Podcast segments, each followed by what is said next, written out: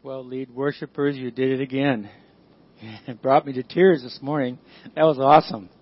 Thanks for leading us to the throne of grace so powerfully today. I'd like to invite you to open your Bibles with me today to Luke chapter 2. And before I uh, begin my message, I want to just again uh, offer to you an opportunity to sign up on uh, uh, a sheet of paper that's out in the foyer for an opportunity to meet together with me. One of my um, goals and uh, tasks as the interim is uh, to meet with everybody in the church over a cup of coffee, over breakfast, over lunch, over supper, and uh, I really would love to do that um, over the next uh, eight to ten weeks. And so we have a sign-up sheet in the back, and uh, you can pick a time um, those dates have already been cleared of my schedule, so if you're available and you want to sign up on that, uh, please do that. It would uh, it would really help me, uh, and I'd love to meet with you and chat with you and uh, see what your thoughts are about life and about Jesus and about Three Lakes Evangelical Free Church. So if you'd help me do that, I would be very grateful for it. As I begin this morning, uh, let me please one more time pray. Father in heaven, now I pray uh, Holy Spirit, that you would oversee the teaching of the word that you inspired. I pray, Lord, that if there's anything that's not of you, that you would protect us from it. But all that is of you, from your word, I pray that it would find fertile soil in our hearts and take root, that it would produce fruit that lasts for your honor and for your glory. So to that end, we embark now into the study of your precious, glorious breath of God, the Word of God, in Jesus' name. Amen. Think with me, what makes you happy? What is it that makes you happy? For me, I'll tell you some things that make me happy. Music makes me happy. Depending on my mood, uh, I like all kinds of music. Um, at one point in my life, I traveled uh, on weekends with a rock band. So I like you know, only the beginnings and 25 or 6 to 4 and all those great songs of that had brass sections. I like symphony orchestras. Uh, I played in several symphony orchestras. Uh, when I was in Detroit, I played in one of the suburban symphony or I love I have classical music on when I work. Uh, I love jazz. I love pop music. I love worship music. Um, I love to catch fish. I love to go out on the lake and and catch fish. I like to fish, but I like catching um, a little bit better. Um, I like a good golf game. Um, I'm not real good at golf, but I love to play golf, um, and I really have a lot of fun. I love to see my wife happy, and I want to just say this. One of my goals for our marriage, and I say this to my wife often, is I want her to be safe around me. I want her to feel really, really secure and safe so that she can be herself. And I love it when she does something silly or she says something crazy and I know that she does it because she's free. And even though it might be stupid, it makes me happy because I know she's safe enough to say it because she she's safe with me and that makes me so happy to know that I'll never be abusive to her she knows that I'll never be cross with her and upset and do anything abusive. She's safe around me and I love it when she does things and I just say, you know, the only reason you did that is because you feel safe around me and I love that about Faye. Um, I love a good deal on a recent purchase. Um, when, when I when I buy something and I know I got a good deal on it, it makes it yes, I was a good steward. But you know, each of those things that makes me happy um, if the circumstances change, they can also make me sad. Uh, listening to bad music. There's there's this Christmas song that the Beatles have. I don't know if you've ever heard it, but they never make it up to the to the high note. They're just a little bit below the high note, and it is it's great. Get up there, get up there. You know, bad music it ruins my day when when someone does that. Um, when I'm when I'm fishing and I get a big I, I I I was fishing with a friend of mine. He had a big muskie on, and we were fishing for bass that day. And so all we had was a bass net, a little net. So here was this big muskie, and uh, I didn't do a very good job netting it. And I got the net under the muskie, and his tail went over one side, his head went over the other side, and he flopped and he got away. Uh, as much as I love to fish, that experience made me not happy. Um, there are times when my wife does things. I mean, guys, you all know. I mean, you you love your wife, but you know she's human. She does things that make me upset, and you know, there's things that happen. You know, we we've been married for 44 years. I mean, that happens when when you're married. Um, you know, sometimes I have buyer's remorse. You ever had buyer's remorse on something? You buy something, oh, I wish I wouldn't have bought that. You know happiness depends, doesn't it? Happiness depends. It's natural uh, to want to be happy. In fact, our our, Constitution says uh, life, liberty, and the pursuit of happiness is an inalienable right. We have a right to be happy. Uh, unfortunately, um, we abuse that sometimes in our country because happiness can be a fleeting commodity, and sometimes it's totally out of our control. And because of that, we might question as followers of the Lord Jesus, how much effort ought we really to spend in the pursuit of happiness? Rather, I would suggest that while happiness is good and we, it's good okay to pursue happiness, it's better to invest, invest all of our, the, the majority of our energy in the pursuit of joy. So I want to talk about joy this morning as we read in the Advent candle lighting. Uh, the pursuit of joy is something that can come from the experience of the shepherds. So if you have your Bibles, uh, open them to Luke chapter 2, and I, and I trust you'll open your Bibles and have it on your lap because I'm going to be referring uh, to this passage. And, you know, we've read it a thousand times. Do you ever get tired of hearing this? I never get tired of it. I mean, I've heard it since, you know, Charlie Brown Christmas, you know, but I never get tired of it. Verse 8, And there were shepherds living out in the fields nearby, keeping watch over their flocks at night. An angel of the Lord appeared to them, and the glory of the Lord shone around them, and they were terrified. But an angel said, Do not be afraid, I bring you good news that will cause great joy for all the people. Today in the town of David, a Savior has been born to you. He's the Messiah, the Lord. This will be a sign to you. You'll find the baby wrapped in clothes, lying in a manger. Suddenly a great company of the heavenly hosts appeared with the angel, praising God and saying, Glory to God in the highest, and on earth peace to those on whom his favor rests. When the angels had left them and gone into heaven, the shepherds said to one another, Let's go to Bethlehem and see this thing that has happened, which the Lord has told us about. So they hurried off they found Mary and Joseph and the baby who was lying in the manger. And when they had seen him, they spread the word concerning what had been told them about the child. And all who heard it were amazed at what the shepherds said to them. But Mary treasured up all these things and pondered them in her heart. The shepherds returned, glorifying and praising God for all the things that they had heard and seen, which were just as they had been told. I'd like to suggest in this story um, that there is joy um, that we can experience in the Christmas story. Now, what, what do we mean by joy? Well, I would suggest to you that joy is uh, really it's not an emotion, although it causes emotions. It's something that's on the inside of us that just kind of wells up. And it puts a smile on your face, it puts a spring in your step, it uh, it helps you feel light. Um, it it makes you feel um, fulfilled. It it's it's hard to put your finger on exactly what this joy is, but when you have it, you know it. And it's something that does not depend on circumstances. It's something that transcends circumstances. It can be our experience no matter what our circumstances are.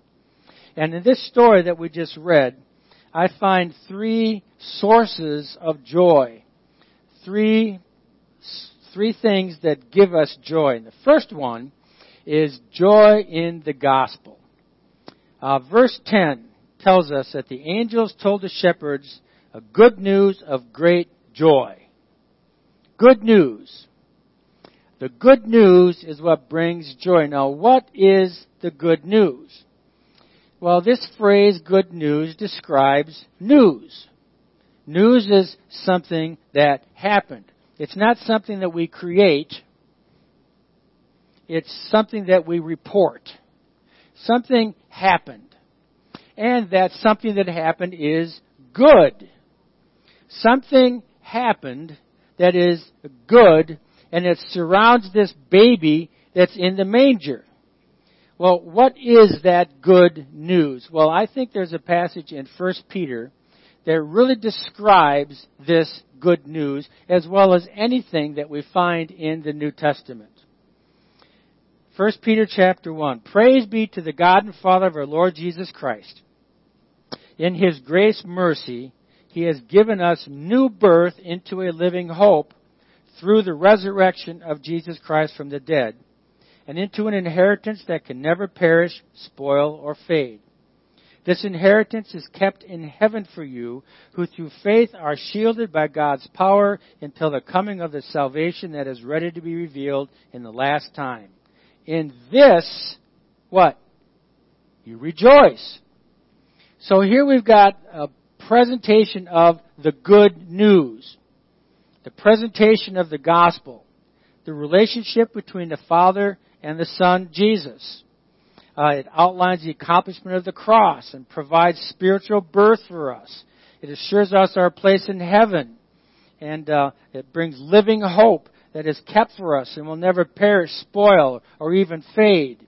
It introduces us to the events of the end times when Jesus will return and set up his kingdom on earth. That's the good news. And Peter tells us that as we think of the good news, there will be great joy. Great joy will well up from within, and we rejoice in who God is, what He has accomplished, and what He will do in the future. There is joy in the good news. Now tell me something. Every time you read the Bible and review the gospel, does that give you joy? I mean, there are some times when I read the Bible and it's flat. That ever happened to you? Well, I think there's a way that we can overcome that flatness. But I'm not going to tell you what that is until later on, so keep that thought. Secondly, there's joy in the presence of the Lord, and that's the second one. Um, there's joy. Boy, that's a small. What happened to my PowerPoint there? There's joy in the presence of the Lord. Um, the shepherds ran into the place where Jesus lay and found him lying in a manger. Now the Bible doesn't tell us what they did when he got when they got there. It just says that they went to the place where he was. Uh, I think they probably just kind of just kind of relaxed in his presence. I bet they may have asked Mary and Joseph, "Tell us the story here. What what's the deal with this manger thing? How how did this baby come about?" And I think I bet they had a conversation with Mary and Joseph, and they just stayed in the presence of Jesus. And verse 20 of Luke 2 tells us that that caused them to be filled with joy and they began to glorify God because they were in the presence of God. Now, I think of the presence of God and I think of Psalm 16. He says, I keep my eyes always on the Lord. With him at my right hand, I will not be shaken. Therefore my heart is glad and my tongue rejoices my body also will rest secure because you will not abandon me to the realm of the dead, nor will you let your faithful one see decay. You make known to me the path of life. You will fill me with joy in your presence, with eternal pleasures at your right hand. God is an ever present companion in all of life's circumstances. He came to us in Christ to dwell among us, to identify with us in our struggles and to assure us of life after death. He is our shepherd. He is our counselor. He is our strength. He guides us. He comforts us. He listens to us. He renews us. when we worship Him, we just feel His presence like we did this morning during our worship time. But you know, sometimes we feel distant from God. Have you ever felt that way? Have you ever felt like your faith was cold and empty and like your prayers hit the ceiling and bounced right back? You know, and, and sometimes you think, you know, I, I love Jesus, I love God, but, you know, I'm in, I'm in His presence. I know He's always around me. I'm praying. I'm in His presence in my prayers. I'm just not feeling it. Why is that? Well, I'll, I'll tell you why, but not not yet. Third, the shepherds experienced joy in evangelism. Now, Christian joy is what the shepherds had after they spent time with Jesus. And look at verses 17 and 18. When they left, that joy overflowed from their lives, and what did they do? Told everybody. They were so filled with joy that that joy welled up from within, and they spread the news. Now, this is remarkable behavior for these shepherds because these guys were social outcasts. They were unclean because of their profession. Um, they lived out in the pastures. They were lonesome because of the long hours. They probably didn't smell very good. They had a thankless job of providing wool for clothes and providing animals for the sacrifices. They did the dirty work so everyone else could be comfortable. And when they heard the angels and they spent time with Jesus in the manger, they were filled with something other than happiness that they couldn't contain within themselves. They had joy and they were praising God and they told everyone because they had joy in their lives. Think of the many times that Jesus met people. And think of the things that happened when, when he met them. The man healed the legion of demons. What did he do? He went back, he told everybody. Uh, think of Zachariah, uh, Zacchaeus, the, the tax collector. What did he do? He was so filled with joy that he gave people back their money and he, he repented and he told everybody. Uh, the man with leprosy in Mark 1, um, they, they went and he told everybody. He was so filled with joy that that joy gave him the strength to do evangelism. How do we get to that point in our lives where we are so filled with joy that we, we just can't contain it? We've got to tell people. Is that your experience? Maybe it isn't. Sometimes it's not with me. Sometimes I just think, I just don't want to talk to people right now. I'm just, I'm, how do you get that joy in your life that, that causes you to bubble over in evangelism? How do you get that joy in your life where you're, you're just thinking to yourself, I just love being in the presence of God? How do you get that joy in your life where the Word of God just jumps out with you? Well, let me give you an idea that I'd like to suggest to you, and it's this. The joy of the Lord is revealed to us in two scripture passages. First in 1 Thessalonians 1.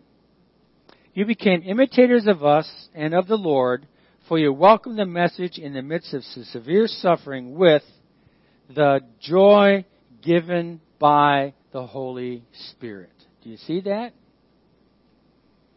And then Galatians 5. The fruit of the Spirit is love, what? Joy. You know, these shepherds uh, were with Mary and Joseph, and this was before Pentecost. And they had genuine joy. You know, they had genuine joy in, in understanding the Old Testament prophecies were being fulfilled in Jesus' presence. That joy overflowed, and they went and told everybody. But I would suggest it to you that those of us who are after Pentecost, after the Holy Spirit came, that there's something uh, like what the the, the shepherds had, maybe we could say, joy on steroids. um, I suggest that the source of joy in the Christian life is the ministry of the Holy Spirit. We might long to be next to Jesus like the shepherds were. But there's something better than being next to Jesus. There's something better than walking with Jesus.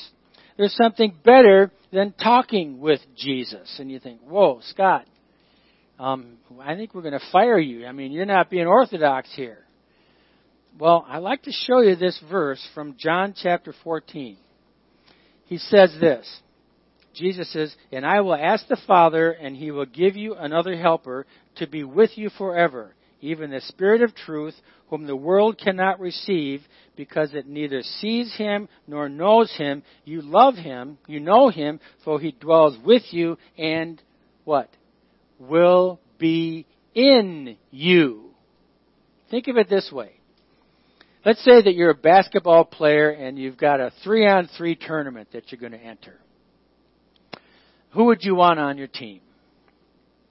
Well, how about LeBron James? All right, let's have LeBron James on my team. I mean, then then I'll really be in good shape because he's on my team, and all I got to do is give him the ball, and we'll probably win the tournament. I mean, that's pretty cool, right? You know what would be even better? It would be better if I could be LeBron James. What if the spirit and the ability and the talents of LeBron James were inside of me so that I didn't have to give LeBron James the ball. I could just take the ball myself. Right? See, that's, that's what happens when the Holy Spirit is in you. You don't have to be next to Jesus. You don't have to talk with Jesus and then have him go away. He is in you by the Holy Spirit. And when the Holy Spirit is in us, He then gives us joy. And that's what I want you to take with you today. The joy of the Lord is ours through the Holy Spirit. Happiness is something we pursue and sometimes find, but it all depends, right?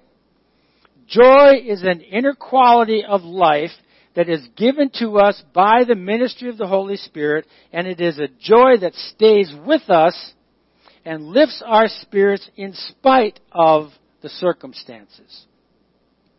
So now, I want to give you a real short uh, class on the ministry of the Holy Spirit. So let me just explain all this to you, okay? Number one, we receive the gift of the Holy Spirit the moment we are born again.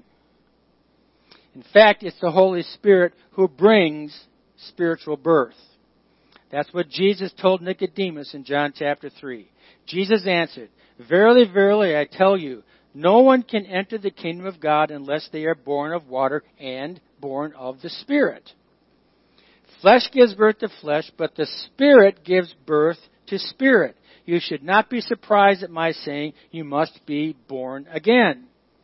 The wind blows wherever it pleases. You hear its sound, but you cannot tell where it comes from or where it is going. So it is with everyone born of the Spirit. So the Holy Spirit is the one who gives us spiritual birth. The theological word is regeneration. The Holy Spirit accomplishes that in our lives. How does He accomplish that? Well, I would suggest to you that the way that we are born of the Spirit, first of all, is to hear the gospel, to hear the good news about Jesus. Then the Holy Spirit activates the power of God found in the gospel, and that brings about salvation. Look at what the Bible says in Romans chapter 1. Romans 1 says, I am not ashamed of the gospel, for the gospel is the power of God unto salvation to those who believe. The power of God unto salvation is the word of God. It is the gospel. Faith comes by hearing, and hearing by the word of God. So those who believe to the Jew first and also to the Greek. Then in 1 Peter 1.23, Peter says, Since you've been born again, not of perishable seed, but of imperishable through the living and abiding the gospel. The gospel is the power of God. You got to hear the gospel in order for the Holy Spirit to, to activate the power of the gospel so that the Holy Spirit then can give us spiritual birth.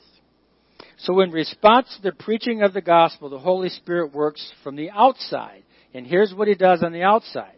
John 16:8 says, "When he comes, he will convict the world concerning sin, righteousness, and judgment." So someone hears the gospel, and then the Holy Spirit comes to them and convicts them of their sin. You know, you, you can't understand a solution until you first understand that there's a problem. And that's what the Holy Spirit does. And He uses the gospel to show us that there's a problem. Then the Holy Spirit works on the inside, and that's what Titus 3:5 says. He saved us not because of works done by righteousness, but according to his own mercy by washing of regeneration and renewal of the Holy Spirit. So God speaks the gospel, which is Jesus. Then the Holy Spirit works within us and brings about spiritual birth. And that happens the moment we trust in Christ. And that's what Peter said in Acts chapter 2. He says, Peter said, Repent and be baptized, every one of you, in the name of Christ Jesus, for the forgiveness of your sins, and what? You'll receive the gift of the Holy Spirit. That's not that hard to understand. Uh, preach the gospel, and God the Holy Spirit takes it from there. So we receive this gift of the Holy Spirit. But also, secondly, we receive a filling of the Holy Spirit. Um, we receive the gift of the Holy Spirit, which is a one time event. Then we receive the filling of the Holy Spirit, which is an ongoing experience. Do not get drunk with wine, which leads to debauchery. Instead, be filled. Be being filled. A constant thing. Be being filled with the Holy Spirit. Now, being filled with the Holy Spirit is not receiving Him, because we already have Him in our lives. Being filled with the Holy Spirit is experiencing His fullness. Now, one prominent evangelical scholar likens it to a balloon. Let's say that we, we have the Holy Spirit in our lives and uh, we can, we can kind of symbolize His presence in our lives like a balloon. You know what a filling of the Holy Spirit is according to be filled with the Holy Spirit, the command? It's the second one. It's the next there. You see? That's what the filling of the Holy Spirit is. He's already there, but be filled with the Holy Spirit is a time in our lives where we we just get filled up more with the Holy Spirit. And this filling of the Holy Spirit is what God wants to do in our lives on a daily, moment by moment, frequent experience. And with this filling, then the Holy Spirit gives us the joy of the good news, the joy of being in His presence, the joy of evangelism. But I want to say one more thing about this mini doctrine of the Holy Spirit. Number three, the Holy Spirit does not always give us the joy of the Lord.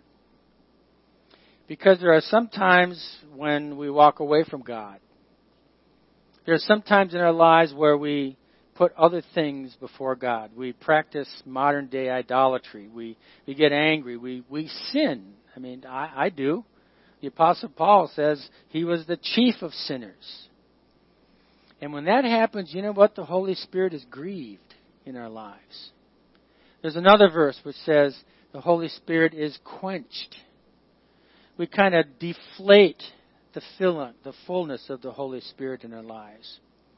And so sometimes in our lives, He comes alongside of us and He says, no, you know, you're going life in your own strength. You need to be refilled. You need to be renewed by the Holy Spirit. And when we do, um, we'll understand why sometimes our, our Bible reading is flat. We'll understand why sometimes we don't really enjoy worship. We'll understand why sometimes the last thing we want to do is tell someone about Jesus.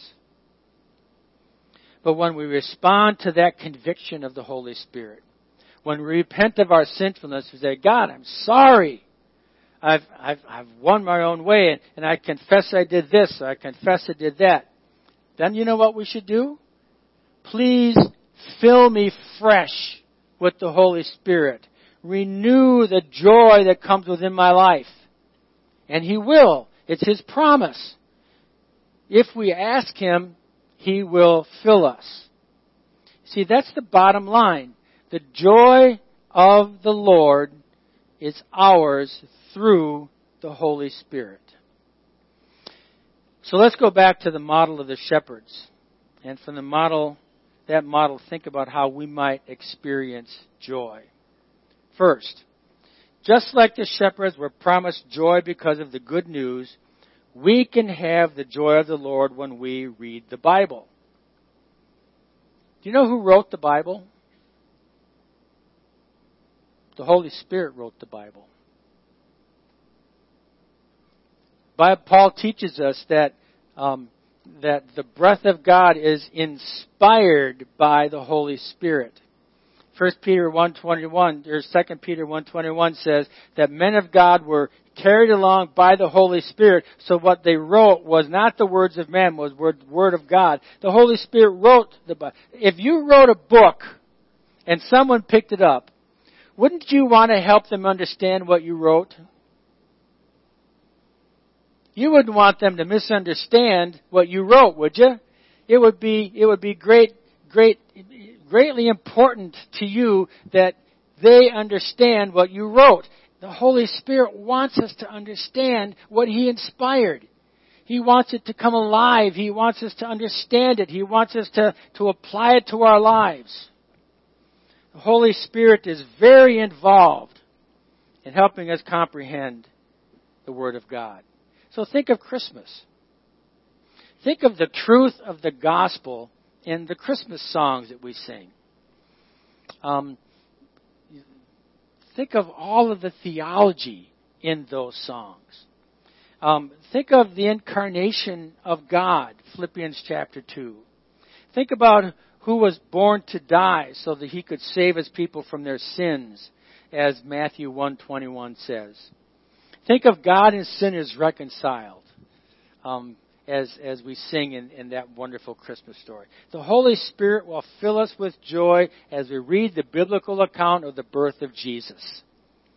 Second, just like the shepherds were filled with joy in the presence of the baby Jesus, we can experience joy in the Lord through the Holy Spirit who unites us with the Father and the Son. That's what He does.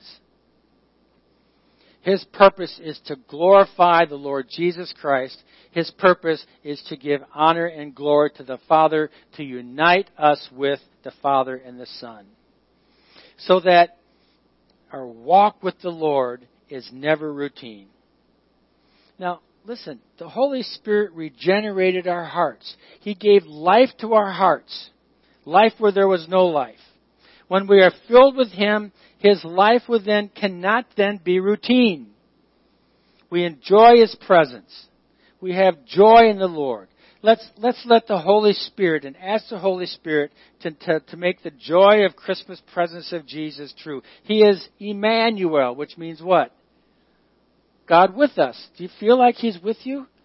Well, then pray for the Holy Spirit to give you a fresh filling that you might understand His presence. He is our wonder counselor, our mighty God, our everlasting Father. He is our Prince of Peace.